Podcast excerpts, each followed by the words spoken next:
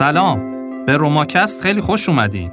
من شاهین جعفری هستم و در این فصل از پادکست که اسمش لیدرشیفت هست داریم با هم مقوله بسیار مهم رهبری رو مرور میکنیم و تا اینجا و به لحاظ پدیدار شناختی بررسی کردیم که رهبری چه چیزهایی نیست. از امروز و با ارائه تعریفی از رهبری وارد این بحث میشیم که رهبری حالا چه چیزی هست.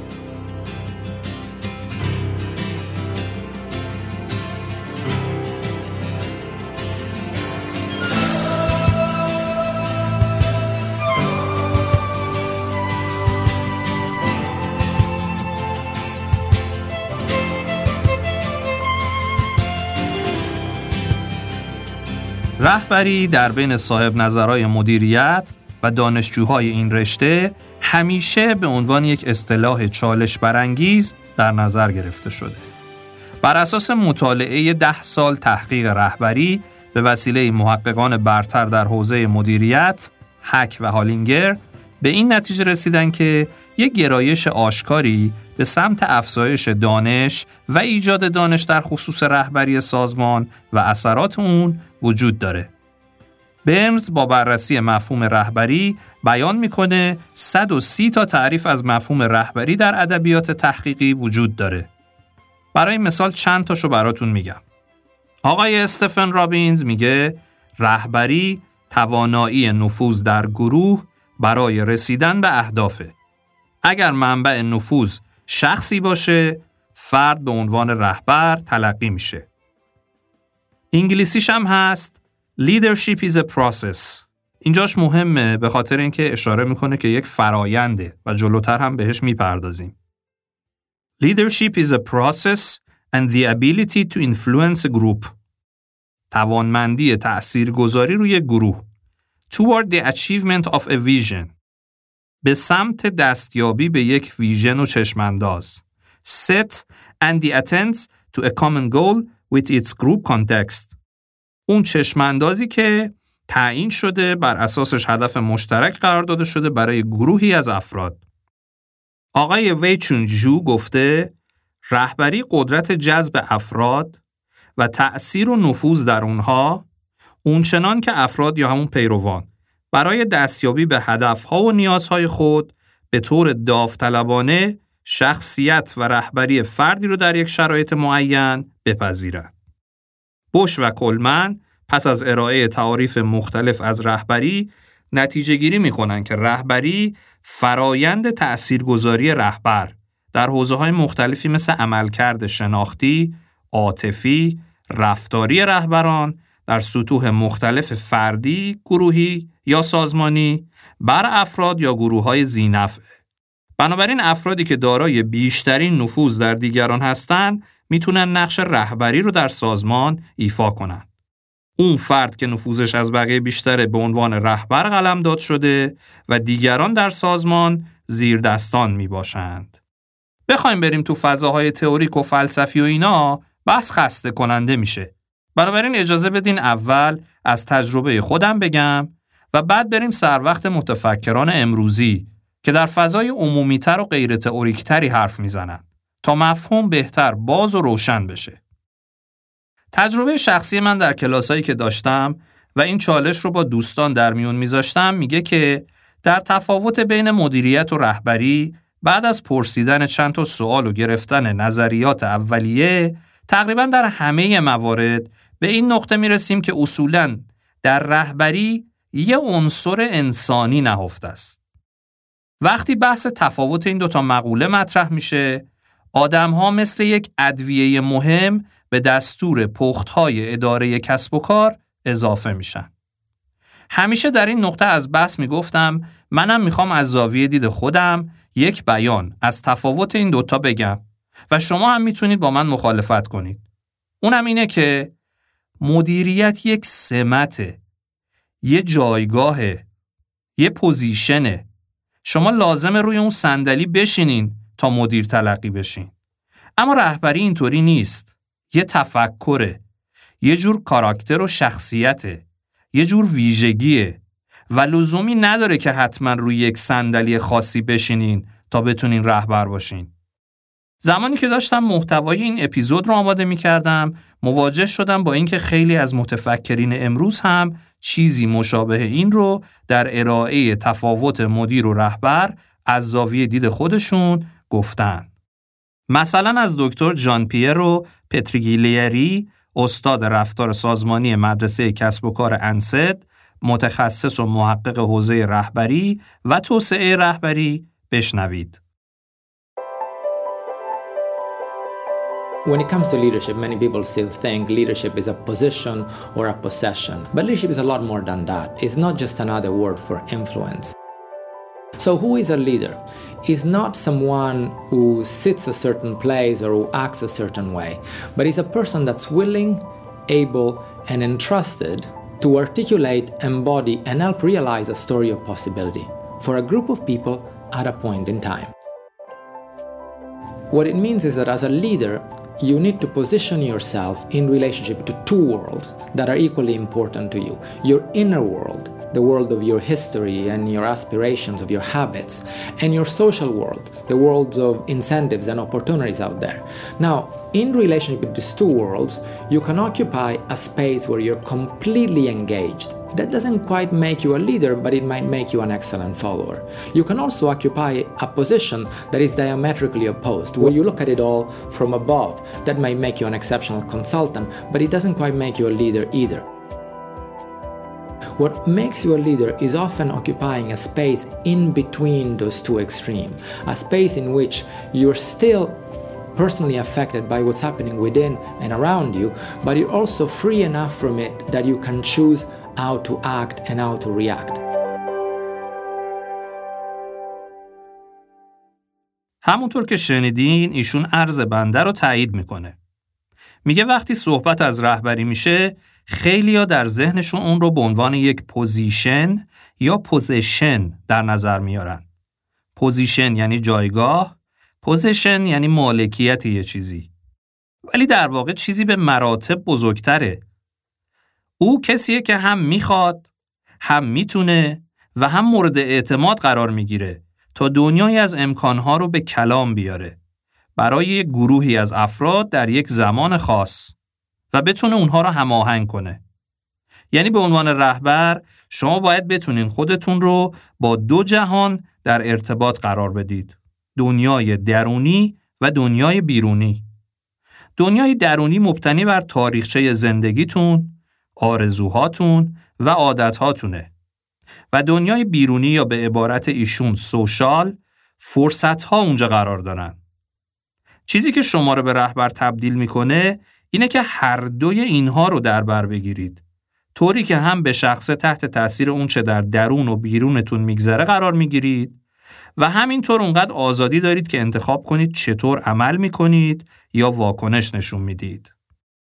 ست گودین، نویسنده آمریکایی و فعال حوزه کسب و کار، هم حرفای شنیدنی داره.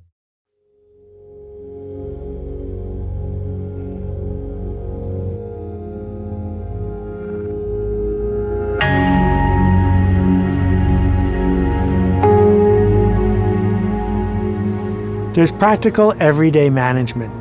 I'm not interested in that. Leadership is not practical and it's not everyday. Management and leadership are totally different things. You think you're being a leader, but you're probably being a manager. Managers figure out what they want done and get people to do it. Managers try to get people to do what they did yesterday, but a little faster and a little cheaper with a few less defects, right? And it probably has a place, but it's not interesting to me. What's essential, what's not happening is leadership.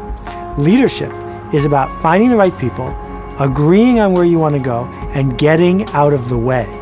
Leadership means embracing the failure of your people if it leads to growth. Leadership means not knowing what's going to happen tomorrow, just knowing it's going to take you where you want to go. And that's really hard, particularly for people who have self-identified as small business people because they're afraid of becoming big. همونطور که شنیدین، آقای گودین میگه یه مدیریت عملیاتی و روزمره و هر روزه است که من بهش علاقه ندارم. اما رهبری که بهش علاقه دارم نه عملیاتی و نه روزمره هست. خیلی از ماها فکر میکنیم که رهبر هستیم در حالی که مدیر هستیم، چون میدونیم میخوایم چه کارهایی انجام بشه و افرادی رو به انجام دادن اون کارا مشغول میکنیم. مدیران تلاش میکنن افراد کاری رو که دیروز انجام دادن امروز با سرعت بیشتر و با هزینه کمتر و نقایص کمتر انجام بدن. همونی که ما بهش میگیم افزایش بهره‌وری. اون چه که لازمه اما اتفاق نمیفته رهبریه. رهبری عبارت از همراه کردن افراد مناسب و جلب توافقشون برای جایی که رهبر میخواد بره و بعدش کنار رفتن رهبر از مسیر. در رهبری ما شکست افرادمون رو اگر باعث رشد اونها بشه با آغوش باز میپذیریم. آقای گودین داستان خودش رو میگه که در نزدیکی ورشکستگی بوده و فکر میکرده که حالا که داره از دنیای بیزنس خارج میشه آیا تونسته به کسی کمک کنه که به دستاوردی برسه که خارج از تصور خودش بوده؟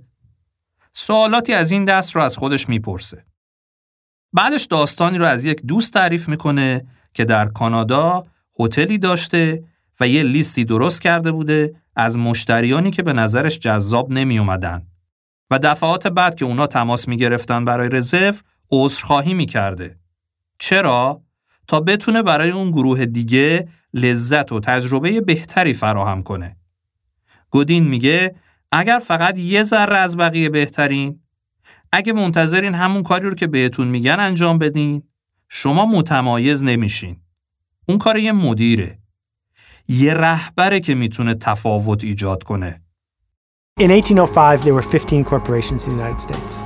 Think about that for a minute. This idea that there was a building where people would go to do what they're told faster and cheaper than yesterday and make a profit for all is a brand new idea. Henry Ford figured it out, perfected it, right? But Aetna Insurance is a factory. A megachurch is a factory. A political campaign is a factory. There's a foreman. There are people who work for the foreman. There's the CEO who gets to keep all the profits. But it's still a factory. And the factory mindset was great for a really long time because of imperialism, because of technology. There's all these reasons I could explain to you why factories made us rich. And now they don't. And the reason they don't is because of Google. Google lets me find anything at the lowest price. Google lets me find anyone who can do the work I need, even if they don't work for me. Who needs a building anymore? All I need is a laptop. Once the factory is the laptop and anyone with $600 can own it, you no longer have an unfair advantage because you have a plant in town. You no longer have an unfair advantage because your cathedral is bigger than the next guy's cathedral. It doesn't matter anymore. So it starts to fall apart. As you know, there's a McDonald's in California where you pull up to the drive-thru and you order a cheeseburger and the person you're talking to on the microphone is in South Dakota. It's cheaper for McDonald's to beam your voice to a freelancer in South Dakota to take your order who types it in than it is to hire someone to stand in the McDonald's factory in California. So when we look at that and we say, well, clearly there's a race to the bottom. Who can be cheaper? Who can pollute more and get away with it? You can't win that race and you don't want to win that race. So what's left is to race to the top. And the race to the top is about being more innovative and generous and artistic and connected and leading. And none of those things have to do with compliance. None of those things have to do with telling people what to do all day. So why do you keep doing it? It's to say what you believe and see who follows. میگه که در سال 1805 15 شرکت در ایالات متحده بود که با همون سبک اداره میشد. یه ساختمونی بود که آدما میرفتن داخلش که کاری رو که بهشون گفته شده بود ارزونتر و سریعتر از دیروز انجام بدن و یه سودی هم برای همه کسب کنن. هنری فورد این ایده رو به کارخونه بدل کرد که حالا یه CEOی داشت که درآمدها رو جمع میکرد و این ایده کارخانه‌داری تا سالهای سال عالی بود و تکنولوژی هم به پیشرفتش کمک میکرد. تا رسیدیم به زمان گوگل. حالا کارخونه اومد توی لپتاپ و به مرور دورکاری پیش اومد و تازه جلوتر خیلیا هم فریلنسر شدن. پس تفکر کارخونه اداره کردن داره از هم میپاشه. در سطوح پایین رقابت بر سر کار رو ارزونتر تموم کردنه. این جایی نیست که دلتون بخواد توش رقابت کنین و برنده باشین. برعکس در سطح بالا رقابت روی نوآوری، بخشندگی، هنرمندی، مرتبط بودن و متصل بودن و رهبری کردن در جریانه. هیچ کدوم از این موارد ارتباطی به این که به افراد بگیم چی کار کنن و چقدر مطابق اوامر رفتار کنن نداره. پس چرا این کار رو ادامه میدید؟ این دو جور طرز تفکر در خصوص گروه ها. بهتره چیزی رو که باور داری بگی و ببینی که چه کسی دنبالت خواهد اومد. آقای سایمون سینک، نویسنده، سخنران و متفکر آمریکایی بریتانیایی هم دیدگاه ساده و جذابی داره.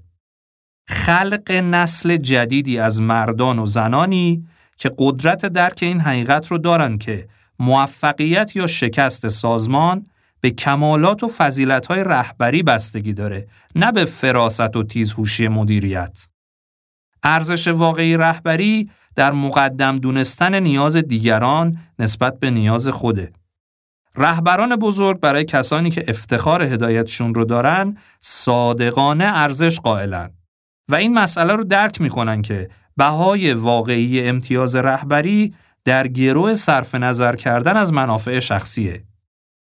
برای موفقیت سازمان، رهبران اون باید هدف واقعی، یعنی همون چرایی سازمان رو درک کرده باشن. بعد رهبر باید افراد خودش رو بشناسه و اونها رو منبع مصرفی در نظر نگیره. همین چیزایی که ایشون مشروحاً در کتاب‌های خودش از جمله با چرایی آغاز کنید، رهبران آخر غذا میخورند و بازی بی نهایت بهشون پرداخته. نشون میده که در خصوص ارکان عملکرد انسانی دلایل واقعی وجود داره که چرا بعضی از سازمان‌ها در دوره زمانی کوتاهی موفقن اما در نهایت شکست میخورن. رهبر اون سازمان در ایجاد و فراهم آوردن محیطی که در اون به افراد اهمیت داده میشه شکست خورده. خلاصش که میگه اگر عملکرد شما انگیزه امیدواری و رؤیاپردازی، یادگیری و کار و رشد و ترقی رو در دیگران افزایش بده، شما رهبرید. نظرتون چیه؟ بخشی از صحبتاش رو در خصوص رهبری از زبون خودش بشنوید. There are two things that I think that great leaders need to have: empathy and perspective. And I think these things are very often forgotten. Leaders are so often concerned about their status or their position in an organization, they actually forget their real job. And the real job of a leader is not about being in charge, it's about taking care of those in our charge. And I don't think people realize this, and I don't think people train for this. When we're junior, our only responsibility is to be good at our jobs. That's all we really have to do. And some people actually go get advanced educations so that they can be really good at their jobs, accountants or whatever, right? And you show up and you work hard, and the company will give us tons and tons of training how to do our jobs. They'll show us how to use the software. They'll send us away for a few days to get trained in whatever it is that we're doing for the company. And then they expect us to go be good at our jobs. And that's what we do. We work very hard. And if you're good at your job, they'll promote you. And at some point, you'll get promoted to a position where we're now responsible for the people who do the job we used to do, but nobody shows us how to do that. And that's why we get managers and not leaders. Because the reason our managers are micromanaging us is because they actually do know how to do the job better than us. That's what got them promoted. Really, what we have to do is go through a transition. Some people make it quickly, some people make it slowly, and unfortunately, some people will never make that transition at all, which is we have to go through this transition of being responsible for the job and then turning into somebody who's now responsible for the people who are responsible for the job. And as I said before, one of the great things that is lacking in most of our companies is that they are not teaching us how to lead. And leadership is a skill like any other. It is a practicable, learnable skill. And it is something that you work on. It's like a muscle. If you practice it all the days, you will get good at it and you will become a strong leader. If you stop practicing, you will become a weak leader. Like parenting, everyone has the capacity to be a parent. Doesn't mean everybody wants to be a parent, and doesn't mean everybody should be a parent. Leadership is the same. We all have the capacity to be a leader. Doesn't mean everybody should be a leader, and it doesn't mean everybody wants to be a leader. And the reason is because it comes at great personal sacrifice. Remember, you're not in charge, you're responsible for those in your charge. That means things like when everything goes right, you have to give away all the credit. And when everything goes wrong, you have to take all the responsibility. That sucks, right? It's things like staying late to show somebody what to do. It's things like when something does actually break, when something goes wrong, instead of yelling and screaming and taking over, you say, try again. When the overwhelming pressures are not on them, the overwhelming pressures are on us. At the end of the day, great leaders are not responsible for the job. They're responsible for the people who are responsible for the job. They're not even responsible for the results.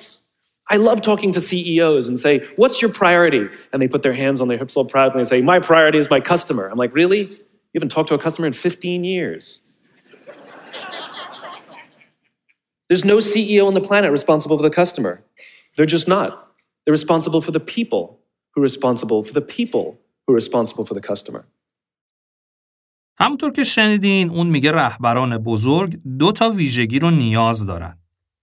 امپاتی یا همدلی، پرسپکتیو یا چشمانداز. و این دوتا همون چیزاییه که اغلب فراموش میشن. رهبرها بیشتر نگران موقعیت و جایگاهشون در سازمان هستن. اما به باور او، مسئولیت یک رهبر واقعی being in charge of some people نیست. یعنی این که مسئول یه تعداد آدم باشی.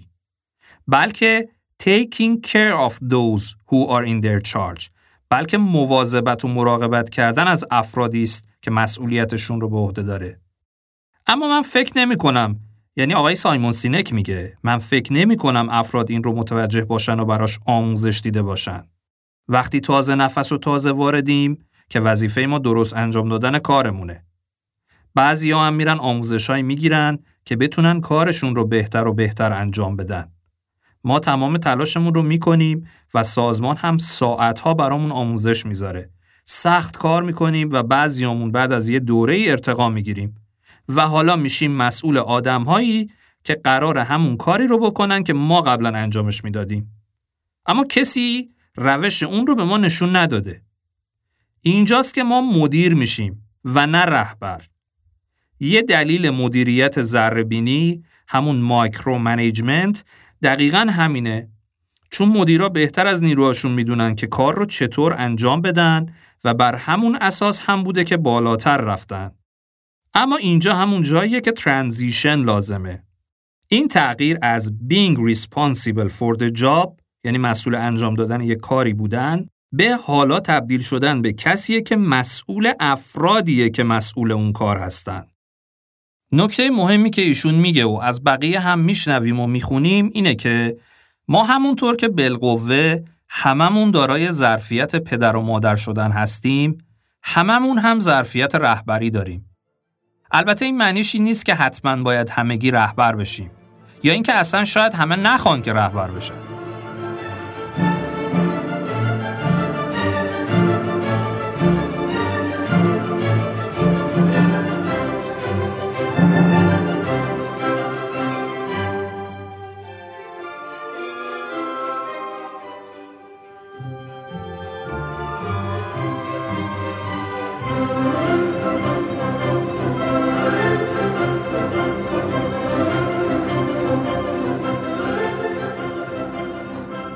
رابین شارما، متفکر و نویسنده کانادایی کتاب رهبر بدون تایتل که تحت عنوان آیین رهبری توسط دکتر احمد عیسی‌خانی ترجمه و توسط نشر فرا منتشر شده، علاوه بر تایید اون حرف سایمون سینک که همه ما ظرفیت رهبری رو داریم، میگه رهبری یک تایتل نیست.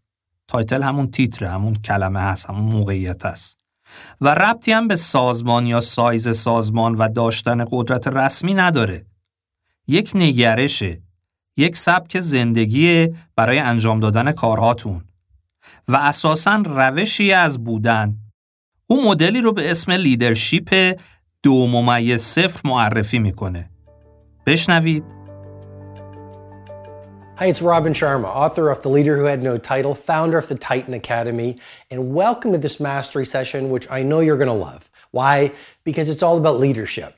I've spent so much of the past 20 years of my life evangelizing a message that leadership is not about a title, leadership is not about the size of your office, leadership is not about having formal authority, leadership is a mindset.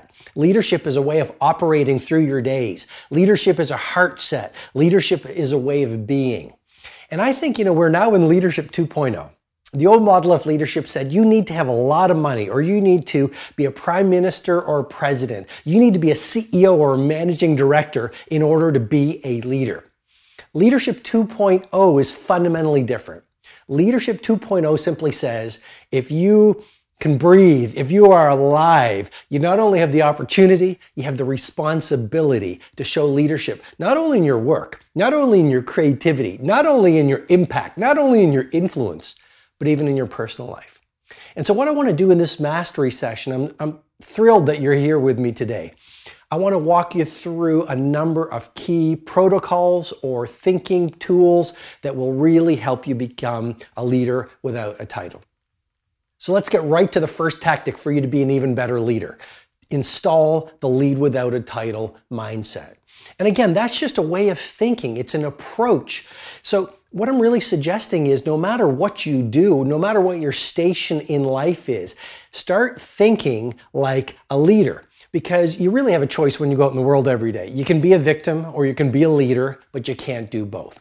And so the more you practice showing leadership in your work, showing leadership with your family, showing leadership in your community, showing leadership in your private self, practice drives performance.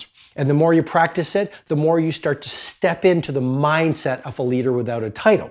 Number two, the best leaders on the planet grow other leaders. So if you're not growing leaders faster than your peers, you're not leading, you're following. I'm going to repeat that again. The job of the leader is to grow more leaders. So yes, do your work. Yes, become more creative. Yes, innovate. Yes, optimize your personal life. And yet at the same time, make the time to develop leaders around you. What that might look like at the office, celebrating a teammate. At the office, that might look like modeling mastery. At the office, it might look like collaborating with someone who needs some collaboration. At home, what does growing leaders look like? Well, it might be mentoring your children, exposing them to art, giving them great books. It might mean being a positive force in your home life. So the job of the leader is to grow more leaders. Number three, I call it the 3I practice. The 3I practice. If you want to be a better leader, understand and then practice these 3 I's. Number one, inspiration. The job of a leader really is to inspire other people. If you look at Steve Jobs, you look at Elon Musk, you look at Nelson Mandela, you look at Sergey Brin of Google, you look at a Rembrandt or a Picasso, these people were incredibly inspired. They were not only incredibly inspired, they were inspirational to other people. همونطور که شنیدین ایشون داره اشاره میکنه به نکات و تاکتیک هایی برای اینکه در زندگی نه فقط از نوع حرفه‌ای بلکه حتی شخصی رهبری کنین. اولیش اینه که رهبری روشی از تفکره. یک روی کرده. مهم نیست چی کار هستین یا وضعیتتون در زندگی چجوریه و با تمرین و تکرارش هست که منجر به نتیجه میشه و هر چقدر بیشتر تمرینش کنید بیشتر به رهبر بدون تایتل شدن نزدیک میشید.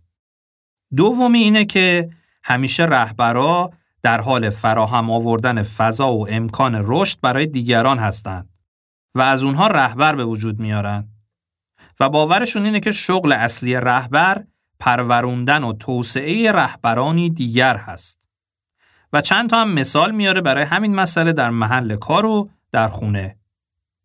سوم اینه که ممارست کنی برای تمرین کردنش، به خصوص تمرین کردن 3 تا آی.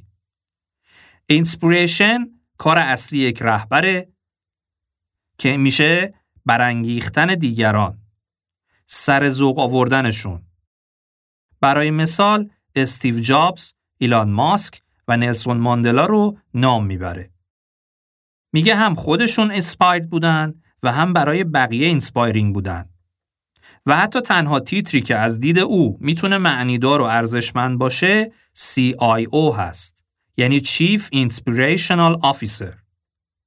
هر کسی رو در هر مقامی میخوای باش، CIO باش. در ادامه میگه دومین آی، اینفلوئنس یا اثرگذار بودنه. میگه در کاری که انجام میدی به قدری خوب باش که بتونی روی دیگران تأثیر و نفوذ بذاری. و سومینش رو ایمپکت ذکر میکنه. میگه آدما خیلی حرفا میزنن. خیلی از کارهایی که میخوان بکنن صحبت میکنن. اما اکثر مواقع از عمل خبری نیست. ایمپکت یعنی تبدیل ایده ها به عمل، به اجرا در آوردن. نکته دیگه کیفیت و مهارتتونه. در هر کاری که میکنی خودت رو یک هنرمند یا صنعتگر تصور کن و اونقدر در کارت عالی باش که وقتی بقیه تو رو در حال انجامش میبینن اشک از چشماشون جاری بشه. مثل زمانی که ماها داریم به یکی از شاهکارهای میکلانج نگاه میکنیم. منظورش همون ارزشیه که خلق میکنی. به مفهومی مشابه همون چیزی میپردازه که ست گودین در کتاب لینچپین یا مهره حیاتی بهش اشاره میکنه. چیز دیگه هم که خیلی مهمه ساختن روابطه. منظورش ارتباطات انسانیه. میگه تو حواست باشه به اونا و درآمد و پول خودش میاد. در انتها میگه دنیا به عشق بیشتری احتیاج داره. نتیجتاً دنیا به رهبری بیشتری احتیاج داره. اجازه بدین در مورد اولین ارزش داستانی از استیو جابز براتون بگم. معروفه که او آدم خیلی نایس و خوبی نبوده. اما خیلی از پرسنل اپل در زمان حضور او معتقد بودن که بهترین سالهای کاریشون در اپل بوده. میپرسی ازشون که چرا؟ میگه دلیلش همون اینسپیریشنال بودنشه. وقتی که بچه بوده یه بار پدرش ازش میخواد که بره و حفاظهای نردهی جلوی خونه رو رنگ کنه. استیو میگه باشه و میره این کار رو انجام میده. چند ساعت بعد پدرش برمیگرده خونه و ازش میپرسه استیو فنس ها رو رنگ کردی؟ و اون میگه بله پدر. پدر میره که یه سری بزنه ببینه پسرش چیکار کرده و متوجه میشه فقط قسمتی رو رنگ کرده که رو به بیرون بوده. بهش میگه استیو در رنگ کردن بخش بیرونی خیلی خوب عمل کردی پسر، ولی داخلش هنوز مونده. جابز به پدرش نگاه میکنه و میگه اما پدر داخلش رو که کسی نمیبینه. پدرش نگاهی بهش میکنه و میگه اما پسرم خودمون که میبینیم.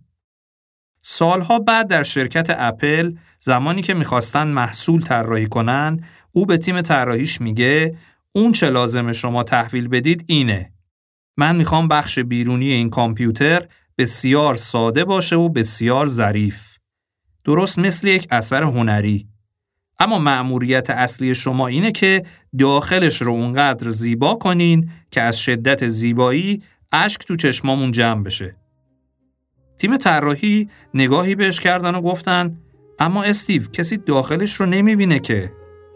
استیو جابز به تیمش نگاهی میکنه و میگه اما ما خودمون میبینیم. این همون الهام بخش بودنه.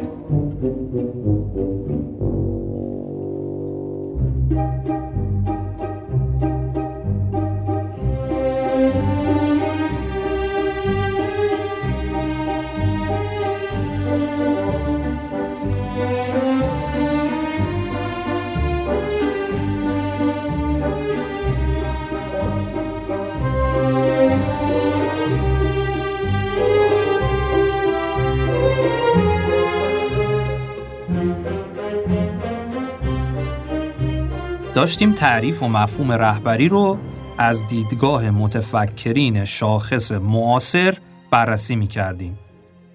یکی دیگه از این افراد آدام گرنت.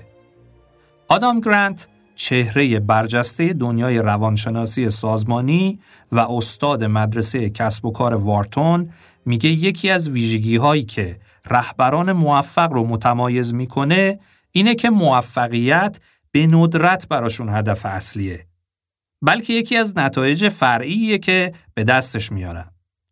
برای اونها موفق شدن در پیشبرد یک هدف یا رفتن به سمت یک چشمانداز به معنادارترین روش اینه که به دیگران کمک کنن اونها موفق بشن. این رهبران به چیزایی به مراتب بزرگتر از خودشون فکر میکنن. با این کار میتونن افراد رو حول محور حرکت به سمت یک هدف مشترک هماهنگ کنن. باور دارن اگر موفقیت اونها رو افزایش بدن، موفقیت سازمانشون رو افزایش دادن. اونها رو بالا ببرن، سازمانشون رو بالا بردن. رهبرانی که دیگران رو بر خودشون مقدم قرار میدن، با یک تلاش مضاعف و متفاوت از طرف اونها مواجه میشن. در راه رسیدن به اون هدف مشترک که ناشی از احساس بیشتر تعلق هست. او میگه مدیران و رهبران زیادی رو مورد بررسی و مطالعه قرار داده و مشاهده کرده که موفق ترین اونها کسایی هستن که گیور هستن، نه تیکر، و همین رو به یک کتاب موفق تبدیل میکنه به اسم گیو اند تیک که با عنوان بده و بستان توسط خانم مریم حیدری ترجمه و توسط نشر نوین به بازار عرضه شده. در یه مصاحبه‌ای نظراتش رو داره طرح میکنه و در پرداختن به موضوع رهبری میگه من دو دسته موضوع میارم، ارزش‌ها و مهارت‌ها. خالی از لطف نخواهد بود اگر بقیه‌شو از زبون خودش بشنوید. When I think about leadership, the first thing I want to do is I want to break it down into values and skills. And I think for me, the values are table stakes, right? So you can't lead if you're a taker rather than a giver, if it's all about you, as opposed to saying, look, I care more about my people and the mission we're trying to advance than I do about glorifying myself. So that would be the first value I'd put on the table. So before we move off that one, just give people a quick breakdown of givers versus takers. You have a whole book on it. It's really extraordinary. You talk about the three types. I think it'd be useful for people to understand that. Yeah, happy to. So when I think about your style of giving and taking, the question is just when you interact with somebody new, what's your default instinct?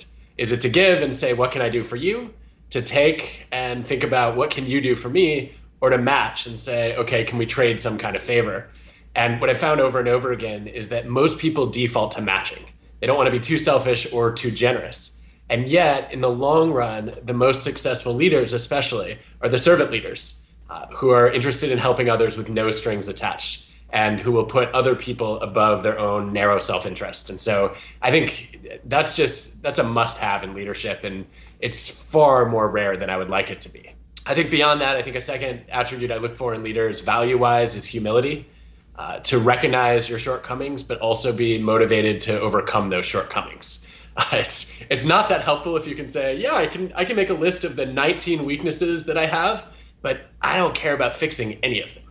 Right? I think being an effective leader is heavily about striving for self-improvement. And the third value I'd put on the table is integrity. It's a consistency between your words and your deeds. And a lot of people will say, look, you have to practice what you preach. I actually think leaders should be doing the reverse, which is to say, I am only going to preach what I already practice. Mm. And if we could just get leaders who value generosity, humility, and integrity, I would be overjoyed. همونطور که شنیدین، سه ارزش اصلی شامل generosity، humility و integrity مطرح میکنه که در اپیزودهای بعدی بهشون خواهیم پرداخت. و در مورد ارزش اول، توضیح تکمیلی میده که صرف دهنده و بخشنده بودن مد نظر نیست. پیشنهاد میکنم این گفتگو رو به صورت کامل در یوتیوب ببینید. گاهی به عنوان رهبر فقط باید گوش کنی.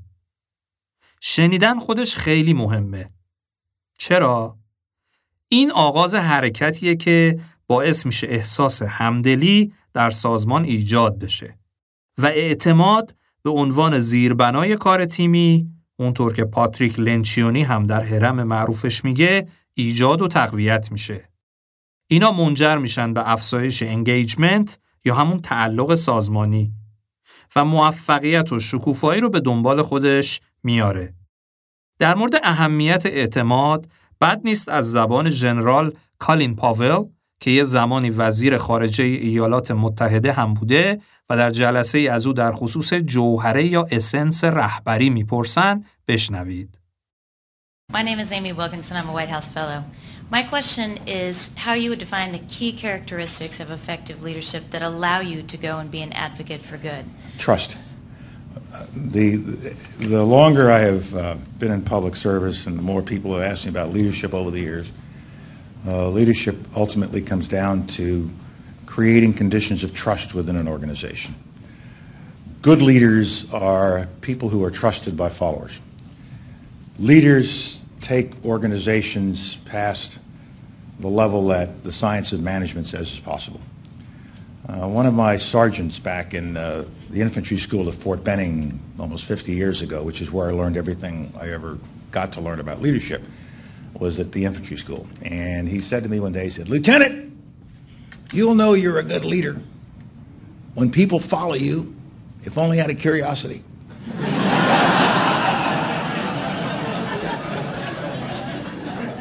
I've never had a better definition. Because what he was saying, and I've seen it, experienced in my life so many times. What he was saying is they trust you, and you have built up that trust. How did you do it? Clear mission and statement, selfless service. People look to you and they trust you because you're serving selflessly as the leader, not self-serving, selflessly, and that you prepare the followers, you train them. You give them what they need to get the job done. Don't give them a job if you're not going to give them the resources, and that you're prepared to take the risks with them. And so they would teach us at the infantry school, no matter how cold it is, Lieutenant, you must never look cold. No matter hungry you all are, Lieutenant, you must never appear hungry. No matter how terrified you are, Lieutenant, you must never look terrified. Because if you are scared, terrified, hungry, and cold, they will be scared, terrified, hungry, and cold. I've gotten away with that many, many times in the course of my career by being scared to death, cold, and wanting to go to sleep. But no, let's go. Let's keep going. Let's go around this corner, if only out of curiosity. And they'll follow you into the darkest night, down the deepest valley, up the highest hill, if they trust you.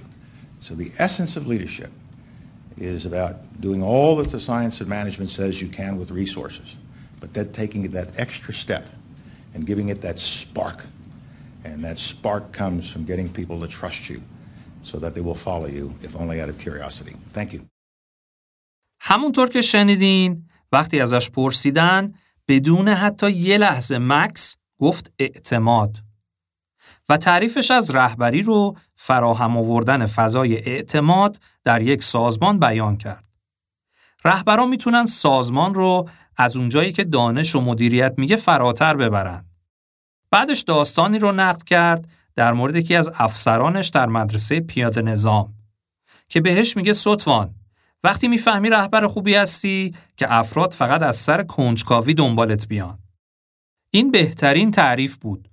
چون چیزی که اون میگفت این بود که اونا بهت اعتماد میکنن و تو این اعتماد رو با چی ایجاد میکنی؟ با چشمانداز و مأموریت مشخص داشتن و خدمت فارغ از خودخواهی.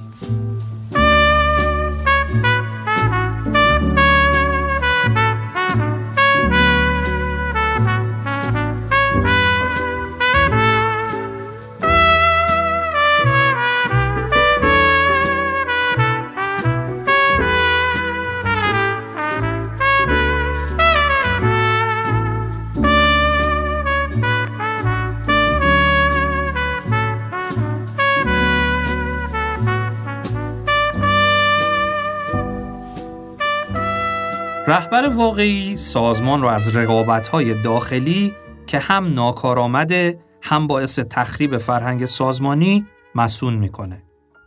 وقتی قراره در مقابل همدیگه خودمون رو از آسیب محافظت کنیم، کل سازمان به مخاطره می‌افته.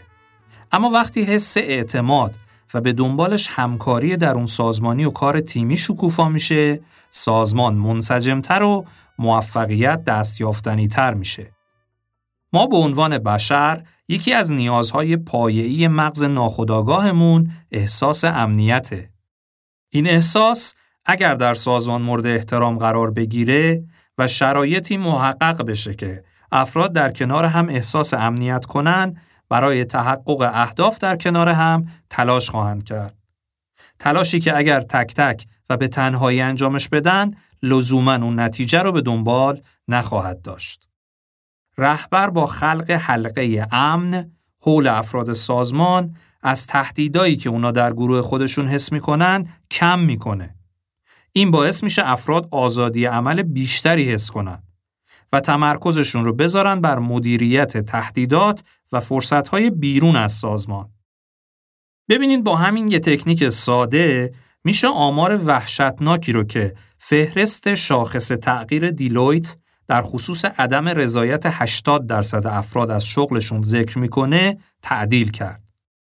نتایج یک تحقیق که دانشمندان حوزه علوم اجتماعی دانشگاه کانبرای استرالیا در سال 2011 انجام دادن، نشون دهنده این واقعیته که تنفر از شغل برای سلامتی مضره و حتی بعضی مواقع از بیکاری هم بدتره. میشه کاری کرد افراد در زمان برگشتن از سر کارشون سرشار از انگیزه، احساس امنیت، احساس موفقیت و قدردانی باشند که حق طبیعی هر انسانیه. معنای رهبری همینه. ما به عنوان رهبران فعلی یا آینده در شرکت‌ها مسئول زندگی‌های ارزشمند افرادمون هستیم. بررسی‌ها نشون داده رهبران سازمان‌هایی که بر اساس الگوی سازمانی محیط کار بهتری فراهم میارن، به همین دلیل که کارکنان رو در اولویت قرار میدن، نه تنها کارایی رو فدا نکردن، بلکه کاملاً برعکس در زمره شرکت‌های دارای بیشترین ثبات، نوآوری و بالاترین کارایی در صنایع خودشون به حساب میان. یه نکته دیگه هم بگم بهتون. 10 سال پیش دانشمندان انگلیسی دست به کار بررسی ارتباط میان جایگاه نیروهای کار روی نردبان ترقی شرکت و تنش‌های عصبی شدن تا شاید بتونن در مقابله با این عوارض به مدیران کمکی بکنن. دستاورد این تحقیقات که در کل به عنوان پژوهش‌های وایت هال شناخته شد، شگفت‌انگیز بود. محققان متوجه شدند که مسئولیت و فشار بیشتر کاری ناشی از رتبه شغلی نیست که باعث تنش کارکنان میشه. انتظارات ناشی از رتبه شغلی نیست که مسبب بیشتر شدن میزان تنش عصبیه، بلکه میزان نظارتی که افراد طی روز احساس میکنن عامل اصلیه. فاجعه است نه؟ نتایج این تحقیق بعدها به نوعی در سایر تحقیقات از جمله توسط دانشگاه‌های هاروارد و استنفورد تایید شد. نتیجه این که به نظر میرسه رهبر شدن مسئولیت زیادی بر گرده آدم میذاره. اما میشه برعکس هم فکر کرد که با پذیرفتن این مسئولیت و انجامش به معنای واقعی چه اثرات بزرگی میشه نه تنها در سازمان بلکه بر زندگی افراد گذاشت. هرچه از عمق اهمیت و معنای رهبری بگم کم گفتم. اما تصور میکنم بقیهش رو بذارم برای اپیزود بعدی و این اپیزود رو با شنیدن یک بخش بسیار جذاب و دلنشین در مورد رهبری از سایمون سینک به پایان ببریم. Do you love your wife? Yes. Prove it. Like what's the metric? Give me the number that helps me know, right? Because when you met her, you didn't love her. Now you love her, right? Tell me the day the love happened. It's an impossible question. But it's not that it doesn't exist, it's that it's much easier to prove over time, right? Leadership is the same thing. It's about transitions. So if you were to go to the gym, it's like exercise, right? If you go to the gym and you work out and you come back and you look in the mirror, you will see nothing. And if you go to the gym the next day and you come back and you look in the mirror, you will see nothing, right? So clearly there's no results, can't be measured, it must not be effective. So we quit, right? Or if you fundamentally believe that this is the right course of action and you stick with it, like in a relationship, I bought her flowers and I wished her happy birthday, and she doesn't love me. Clearly I'll give up. That's not what happens. If you believe there's something there, you commit yourself to an act of service. You commit yourself to the regime, the exercise. You can screw it up. You can eat chocolate cake one day, you can skip a day or two, you know, it allows for that. But if you stick with it consistently, I'm not exactly sure what day, but I know you'll start getting into shape. I know it. And the same with the relationship. It's not about the events. It's not about intensity. It's about consistency, right? You go to the dentist twice a year, your teeth will fall out. You have to brush your teeth every day for 2 minutes. What does brushing your teeth twice a day for 2 minutes do? Nothing. Unless you do it every day, twice a day for 2 minutes. Right? It's the consistency. Going to the gym for 9 hours does not get you into shape. Working out every day for 20 minutes gets you into shape. So the problem is we treat leadership with intensity. We have a 2-day offsite, we invite a bunch of speakers, we give everybody a certificate, you're a leader, right? Those things are like going to the dentist. They're very important, they're good for reminding us or getting us back on track, learning new lessons, but it's the daily practice of all the monotonous, little, boring things like brushing your teeth that matter the most. She didn't fall in love with you because you remembered her birthday and bought her flowers on Valentine's Day. She fell in love with you because when you woke up in the morning, you said good morning to her before you checked your phone. She fell in love with you because when you went to the fridge to get yourself a drink, you got her one without even asking.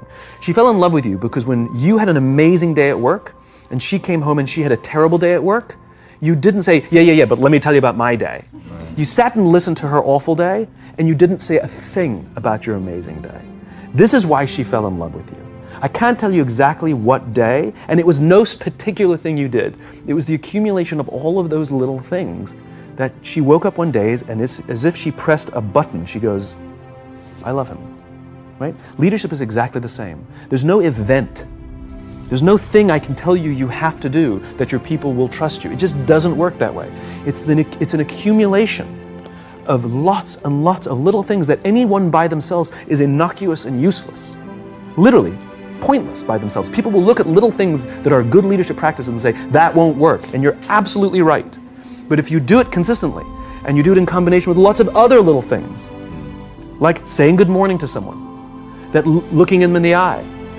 My friend George, who's a 3-star general in the Marine Corps, he says his test for leadership, and I love this, he goes, his test for a good leader is if you ask somebody how their day is going, you actually care about the answer. The number of times we're walking to a meeting, we're rushing, we go, how are you? Not good, I gotta get to you later, I'm late for a meeting. Right. If you ask the question, you are standing there and you are listening to the answer. It's those little innocuous things that you do over and over and over and over that people will say, I love my job. Not I like my job. I like my job means, yeah, the challenge is great, they pay me well, I like the people. I love my job means I don't want to work anywhere else. I don't care how much somebody else is willing to pay me. I'm devoted to the people here, and I care desperately about the people here as if they were my family. In business, we have colleagues and coworkers. In the military, they have brothers and sisters. That's how they think of each other. If you really have a strong corporate culture, the people will think of each other like brothers and sisters. I mean, it's like a family, right? No, brothers and sisters. Deep love. Fight, but the love doesn't go away. Bicker, the love doesn't go away. And I'll fight with my sister, but if you threaten my sister, you're gonna have to deal with me, right? We'll fight internally, we'll bicker with each other, but nobody's gonna hurt each other, and if anything from the outside shows up, you're looking at a unified front. Brothers and sisters. Now, how do you create brothers and sisters out of strangers? Common beliefs, common values, you know? Parents, in other words, executives who care about their children's success, who care to raise their children, teach them skills, discipline them when necessary, help them build their self-confidence so that they can go on and achieve something more than you could have ever imagined achieving for yourself.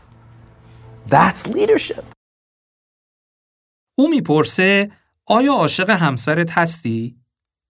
دقیقاً تاریخی رو بگو که نشون بده کی این اتفاق افتاد. منظورش عاشق شدنه. رهبری هم همینطوره. رابطه زمان میبره. براش تلاش میکنیم. یک اتفاق نیست. شکل میگیره. رهبری هم یک فراینده. مثل ورزش کردن. با یک روز و یک هفته بری توی آینه نگاه کنی متوجه تغییری نمیشی در حالی که در واقع تغییرات شروع شده. اینطوری نیست که بری و در یک دوره شرکت کنی و تمام. بهت بگن رهبر. اگر بهش باور داشته باشی به تلاش و به فرایند متعهد میمونی و پیش میری. موضوع کانسیستنسی هست. انجام دادن چیزای خیلی کوچیکیه که به مرور زمان اعتماد رو در دیگران شکل میده. مثل حتی صبح بخیر گفتن. خود این چیز خاصی نیست و به چشمم نمیاد. اما تجمیع همین کارها و چیزای کوچک باعث میشه یه روز بگه من عاشق کارمم. لیدرشیپ استمراره. استمراری از خوبهای کوچیک. امیدوارم اونقدر شور در شما برانگیخته باشم که در اپیزود بعدی با ادامه عمیق شدن در تعریف مفهوم رهبری با من و دوستانم همراه بشید.